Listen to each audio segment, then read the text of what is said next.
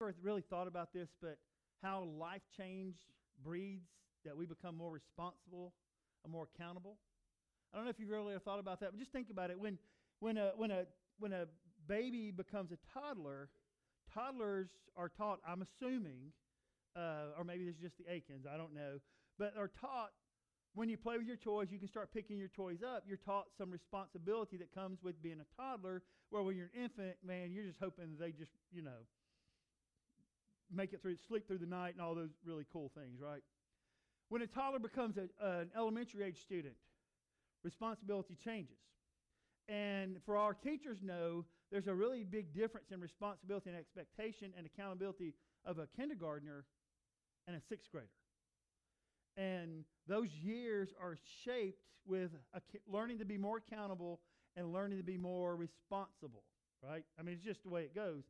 So when your child becomes a teenager and they get a driver's license, now, if you haven't experienced this yet, let me tell you, it's not near as bad as it sounds. Okay, it's, it's okay. Um, it, it, really is. Our kids got licensed, went to college, they drove across the state of Georgia, they came back, it was all good, right? They did come back. Uh, they keep coming back, but whole nother story anyway. So, anyway, but man, there's a there's a rise in expectation when you're you, you hand your child car keys, right? And when your child graduates from high school and if they go to college, man, then we're talking about responsibility because here's the deal. And let me refresh you for those you don't remember. When you go to college, mom ain't there to wake you up in the morning. Daddy's not there to make you go to class every day or do your papers or do your reading. And what's really funny is that students who go to high school and they float through and never have to study. You know what they find out like within three weeks of college? That is a terrible, terrible thing to learn. And it's a learning curve. And, and kids just go through that. And it took me a little longer than three weeks, but that's another story for another day anyway. So, but there's this rise in responsibility. So then you graduate from college and you meet the, the person of your dreams and y'all get married, and all of a sudden you live with another human being. Expectations, accountability, responsibility rise. And then you decide to have a child and bring a human being into the world. And all of a sudden, you are accountable for making sure that a baby makes it through the day. And we find ourselves right back where we started. Life change breeds a natural response and accountability and responsibility. And what's true in life is true when we are followers of Jesus, right? And it's really simple that when you accept Christ, when you become a Christian, when you assume responsibility for his mission, when you accept Christ, you are a Christian. And we talked about this last week. If you were here, if you weren't, you can listen. But if not, don't worry. We're going to circle all the way back around to it over the, the course of the next few weeks. When you accept Christ, his mission becomes your mission. He doesn't ask, he doesn't beg. It's an expectation. We are accountable and responsible for his mission, and his mission is really, really, really simple to make sure people go to heaven. That's it. That's his mission to make sure people go to heaven. This is the way Jesus said it. The Son of Man came to seek and save those who are lost. So Jesus said, My purpose, my mission, the reason I'm here is not to be a great teacher, which he was, not to heal people, which he did, and not to hang out with people, which he did. My primary responsibility is to make sure people go to heaven to seek and save people who are lost. And so when we talk, say things like lost people are the most important people on the planet, it's because they were the most important people to Jesus. Doesn't mean they're the only important people. But when it comes to heaven and hell, nothing else on the planet matters more than that. Now, let me remind you some things we talked about last week. Jesus came to seek and save. We can't save, but we can seek.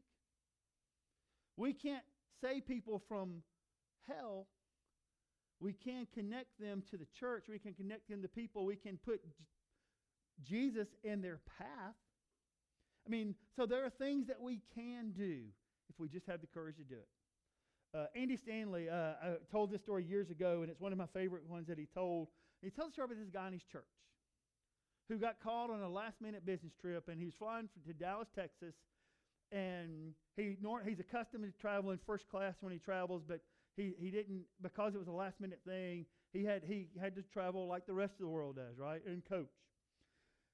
Now, in coach, there are two seats that are prime. The, the aisle, the window seat is the best. Now, if you don't agree with me, we need to talk about what's important in life. The window seat's the best. The aisle seat's the next best if you keep your legs inside. The worst seat on the plane is the middle seat. 17 hours from South Africa to Atlanta in the middle seat. I'm telling you, the worst seat to be on a plane is the middle seat. And Milton and this guy gets stuck on the middle seat with a man on his left and an eight-year-old Down syndrome on his right who's flying to meet. And so he gets his book and he starts to read and, and he's minding his own business and the little girl just starts nudging him. Mister, Mister, did you brush your teeth this morning? And he just smiled and said, Yes, ma'am, I, I brushed my teeth this morning. Says, Good, because bad breath's bad. And yes, it is. So he went back to his reading. Mister, Mister, do you smoke? No, ma'am, I don't smoke. Good, because it's going to kill you if you smoke. You, you know, and everyone in the plane's listening to this little girl. And he says, Well, we're done. And then she nudges him again and says, Mister, do you love Jesus? And he says, You know what? I do love Jesus. It's good because Jesus loves everybody. So she goes back, you know, she goes back to her business and he's reading his book. Because she sees the dude on the other end. Ask him. I don't really think I should be not bothering guy. Ask him. So, okay, and he goes, Excuse me, I, I'm sorry to bother you, but my little friend over here wants to know if you brushed your teeth this morning. a, a, a question I've never asked anyone on an airplane. And he smiled and looked at her and said, Yes, you tell her I brushed my teeth. And she said, Good, because bad breath's bad. And she nudged him, asked him the second question. Okay, I'm really sorry to bother you. My little friend wants to know if you smoke. And she looked, he looked down, smiled, and says, You tell your friend I don't smoke. Good, because that'll kill you. And he knew it was coming. She starts giving the elbow. Ask him. I really don't think that's a question. Ask him. I don't really think. Ask him. So finally, he turns to, little, to the guy and says, I'm really, really sorry, but my little friend wants to know if you love Jesus. And his smile went away. And he said, Honestly, no. And, and I'm going through a really tough time in my life, and, and I just, I don't even know how Jesus could love someone like me. How's that possible? And this guy spent the rest of his flight talking to that guy about how Jesus could love him. Didn't want to sit in the middle seat, didn't plan for it, but God put him in the right place at the right time by a little girl who was so persistent, she wouldn't let him off the hook of his mission. And here's what that little girl understood that we all need to understand. It's really simple. That our purpose is, is simple. It's to seek someone who's lost so they can be saved by Jesus. That's, that's our purpose. To seek someone who's lost so they can be saved by Jesus. That's why we're here. We're not in the saving business, but we're in the seeking business, we're in the searching business, and we're in the connecting business. And so the question that, that drives this is, is really simple Who's your one? That's the question. Who's your one? Who's your one? Who's this one person in your life that is disconnected from the church, disconnected from God, who's struggling, who's drifting through life? Who's the one person in your life who, who, if they die today, is going to hell? Who is your one? Do you have a one? And here's the question that we're going to talk about today Are you praying for that one? Because here's what I know it's one thing to say you have somebody, it's another thing to say you wish you had somebody, but it's a whole other thing to pray for that somebody. It's a whole other thing to, to pray for God to put someone on purpose in your path. So this whole uh, six or seven weeks that we're in is driven from basically two chapters in the Bible. Matthew chapter 25 and Luke chapter 15. And Matthew chapter 25 is what we talked about last week. We're going to circle back to it at the end. But Matthew 25 lays out for us what a kingdom dream looks like. And we talked about that a lot last week. We're going to talk about it uh, down the road a bit more. But here's what we need to understand when we talk about this kingdom dream, this parable of the talents, and, and the guy had five and he turned it to ten. The guy had two, he turned it to four, and the guy with one did nothing. The guy with five, he turned to ten. The guy with two went to four. The, the master, who's God, said, Well done. The guy who did nothing was called wicked and lazy. And so, do we want to be called wicked and lazy? We want to hear the words, words well done? I mean, that's the question we have to ask. And so, when we talk about this mission, this kingdom dream, and we understand that it's not my job to reach hundreds. And as you preach, I'm telling you, it's not my job to reach hundreds. I have the same job as you. My job is to reach one. That's my job, to reach one. Your job is to reach one. I can't double team. You know what I can do? I can double me. I can turn one into two. I can do that. I can't turn one into 50, but I can turn one into two. That's my job. And so we're going to camp in Luke chapter 15 today as we kind of go further into this thing, and we're going to be there in just a moment. But here's what you need to understand about prayer. This is why prayer is so important because praying for one brings the reality of the mission of Jesus to your doorstep. Okay, praying for one. When I take the responsibility that I'm going to pray for this one person that God's burdened me with, but I'm going to pray with this, but I'm going to pray for God to put someone in my path. When I pray for that one person, it, it brings the mission of Jesus right in my life. And it makes it real. And it makes me accountable. Because if you're going to ask Jesus for something, and then he provides that, you better do what you pray, what you pray about. And so we talk about these things, and here is is, and I wear this on, on my wrist. Here, here's the deal. This is really simple. Okay, I didn't come up with this. Uh, I don't even know who did, but it's really simple. Here's what you need to understand: found people, find people. That's it. Found people, find people. That that that's it. Who are found people? Found people who are people who used to be lost, but then they got found because somebody connected them to Jesus. Someone put them in God's path, and someone who was lost became found because someone who was found looked for someone who was lost. Why I'm here. That's, that's my story. I was raised in a Christian home with Christian parents. And maybe you're going, well, that's kind of my story. You know what's hard if you're raised that way? You understand that everybody's not? We have a generation in our country, which means they here in Screven County, that's grown up without parents who took them to church. It's a, it's a different world now. And my primary purpose is to be a missionary. Missionaries find people. And I don't have to go to South Africa to be a missionary. I don't have to go to downtown Atlanta to be a missionary. I can be a missionary every day in Sylvania, Screven County, Bulloch County, wherever you live. I'm a missionary every day. You're a missionary every single day. So found people, find people, and we see that in Luke chapter 15. There's three parables. We're going to look at two of them today. We're going to look at one of them down the road. But in Luke chapter 15, Jesus tells these really two stories about lost and found and, and the importance of being found. So, Luke 15, beginning in verse 4, we see this. If a man has a hundred sheep and one of them gets lost, what will he do? Won't he leave the 99 others in the wilderness and go search for that one and, that is lost until he finds it? So let's stop. Jesus asked a simple question. Dude had a 100 sheep. Now he's got 99. And one of them's lost. He doesn't say what's the logical thing to do, because the logical thing to do is to go, I got 99 right here. I'm pretty good. I am still ahead of the curve. And if I lose more, you know, if I lose nine more, I still got 90. I'm still ahead of the curve. Logic says you focus on what you got. The good shepherd focused on that which was lost. And he didn't just go look for that which was lost.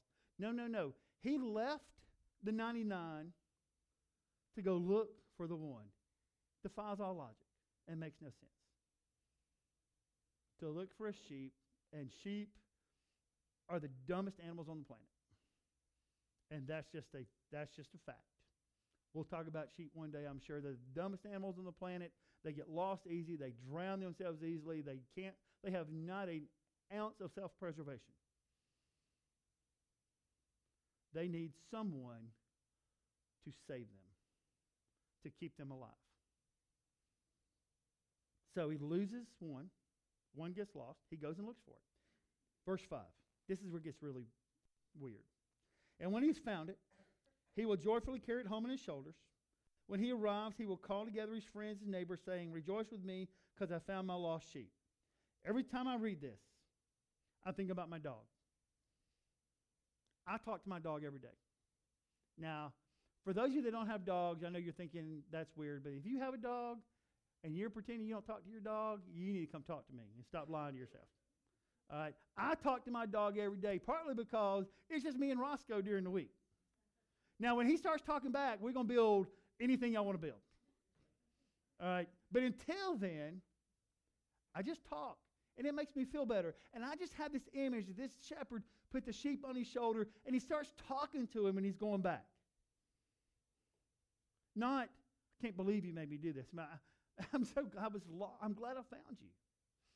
But when it, but the, the parable says that when he finds the sheep, he goes back and he tells everybody. Hey, I had this lost sheep and it was found. And you know what the majority majority of people would go? They already had 99 because no one really cares about the one, right? But the one was the most important one because the one was lost. We'll circle back to that in just a second, all right? So then he tells another story. Verse 8 Suppose a woman has 10 silver coins and loses one. Won't she light a lamp and sweep the entire house and search carefully until she finds it? Let me stop and understand something. 10 silver coins means this lady's got some money. All right, she's, she's doing okay for herself. It's not like having 10 quarters. If you all you got is 10 quarters, then the, we're not talking about the same thing. So she has 10. She loses one. Still got nine. She's still doing okay, right? But she lit a light, lit a lamp, and she searched her house, tore her house apart looking for one. And if you think that's silly, remember the last time you looked for something that was really important to you in your house and you knew it was there and you didn't know where it was at. You know what happens when it's really important? You get a little frantic. You start tearing the house apart. I don't mean literally, but I mean maybe I do. You start putting taking stuff out because you can clean it up later. You got to find what you are looking for, especially if what you're looking for is your car keys. And I know we've all been there. All right? Or for me, it's sunglasses. They're always on my head. But, you know, I, I have looked for my sunglasses for 25 minutes and went, huh, there they are. I'm not the smartest guy in the world, okay? Verse 9, and when she finds it, she will call her friends and neighbors and say, Rejoice with me because I have found my lost coin. It's just one sheep. You got 99. It's just one coin. You got nine. It's pretty good. Unless the one's important to you. Unless the one matters to you. Unless the one's important to somebody. You see, logic says don't waste your time looking for the one because you got 99. Be grateful with what you have. Jesus says, be grateful for what you have, but move heaven and earth to find the one. Because the one is the one who's lost and the one who's in dire straits. And it's the one who's most important, more important than the 99 because the one is lost and needs to be found. The 99, they're safe. Nine coins, they're safe. They're where they're supposed to be. The one that's lost, most important one. I saw this. Uh, I saw this on Facebook, and I actually it's been popping up a lot. And you may have seen it. I shared this as well. But there's this picture I saw on it, and it says this caption. It says, "Leaving the 99 to search for the one seems illogical and unreasonable, unless the one's you." I, I love that picture. I've seen it all over the place. Leaving the 99 it's illogical, irrational, senseless. And there are people that tell you the mission of Jesus is illogical, irrational, and senseless because you just be grateful for what you have. But that is not what we've been called to do. So um, I don't remember six years ago, I guess it was, we had this dog named Ginger. She was my dog and my son's dog, and she died. And I'm telling you, two big dudes trying to dig a hole, inconsolable. It was awful. So I said, I'm done with dogs. That's it. Can't do this anymore. I'm out. No more. That's it. I'm not. I'm done. Till this dumb dog started showing up at my house, and I ran him off for like a week. I mean, he kept coming back, and I believe he kept coming back because someone in my house was was talking to him. Hmm. And playing with him. And someone in my house named Brittany took this dog and washed him over and over and over and over till the mud and the fleas and all the stuff were off of him. And then someone named Crystal calls me from the vet one day to tell me he's a Boxer Rhodesian Ridgeback, which A, I didn't know, and B, I just said, I got a dog. Because when you take a dog to the vet, it's yours. I still didn't want him. I, I, just, I just didn't want him. Until the night the Lord taught me a valuable lesson. Crystal and Brittany were at CIY with our high school group, and uh, Roscoe ran off. My first impulse wasn't, thank goodness. I started calling people, frantic, looking for my dog. And it's the first time I said my dog. I never said my, it was always their dog, my dog. What is their What is your dog laying in the house? What became my dog. I drove all over the place looking for my dog.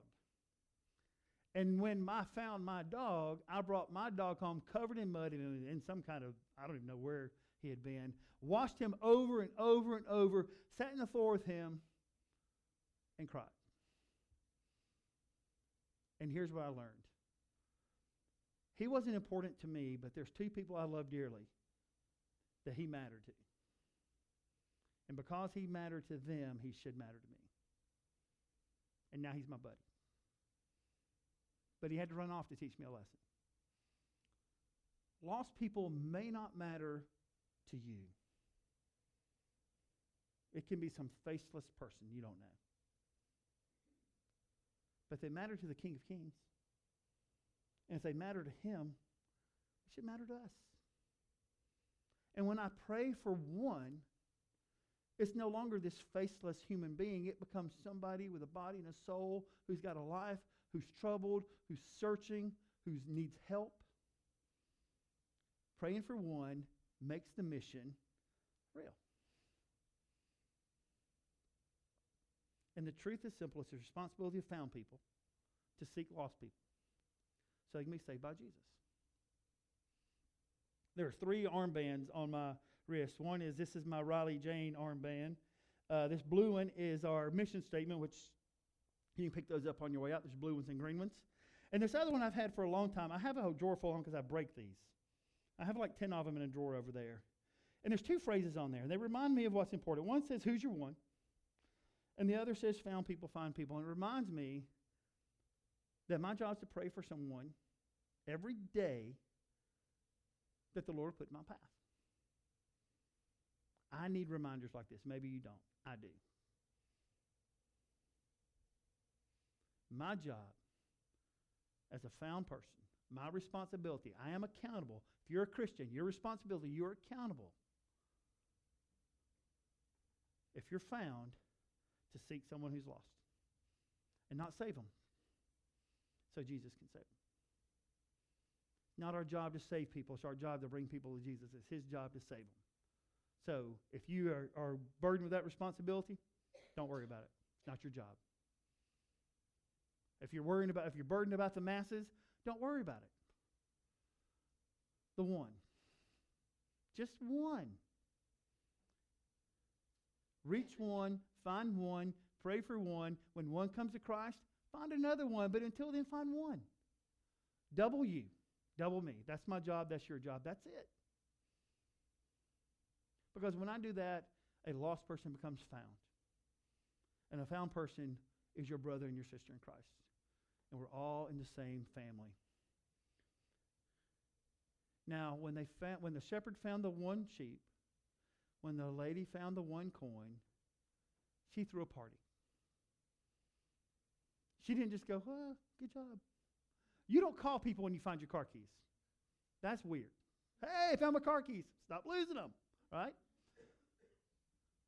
But the lesson is that when heaven rejoices, heaven throws a party, heaven throws a parade when one lost person becomes found. Heaven doesn't throw a party when you go to Sunday school. Heaven doesn't throw a party when you show up at church. Heaven doesn't throw a party when you, when you do something generous. Heaven just doesn't throw a party when you're nice. Heaven doesn't throw a party when you volunteer. Heaven throws a party when a lost person becomes found. That's what heaven rejoices over. That's what we should rejoice over. I, I love the way that Luke chapter 15 says, and this is a message. It says, Count on it. There's more joy in heaven over one sinner's rescued life than over 99 good people in no need of rescue. Let me read that again. There's more joy in heaven over one sinner's rescued life than over 99 good people in no need of rescue. Doesn't mean 99 good people aren't important. Doesn't mean they don't matter. It means that one that was lost was more important because he or she was lost.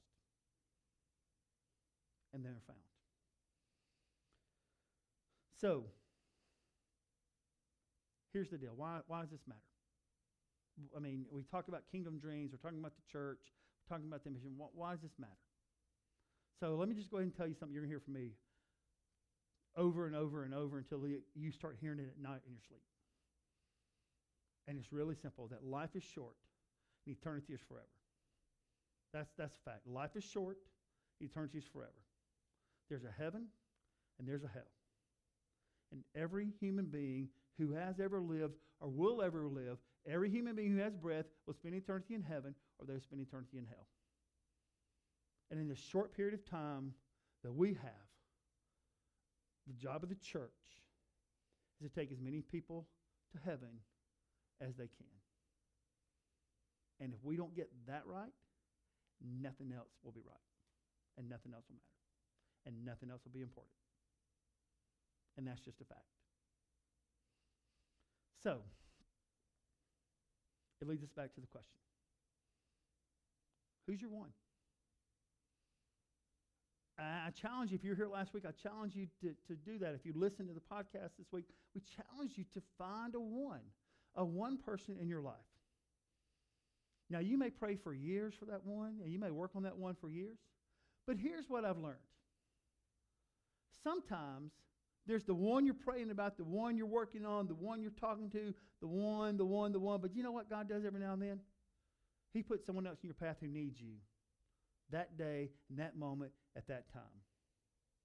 And that person becomes your one. You know how you know to do that? Because you're praying for God to put someone in your path today. For God to put someone in your path today.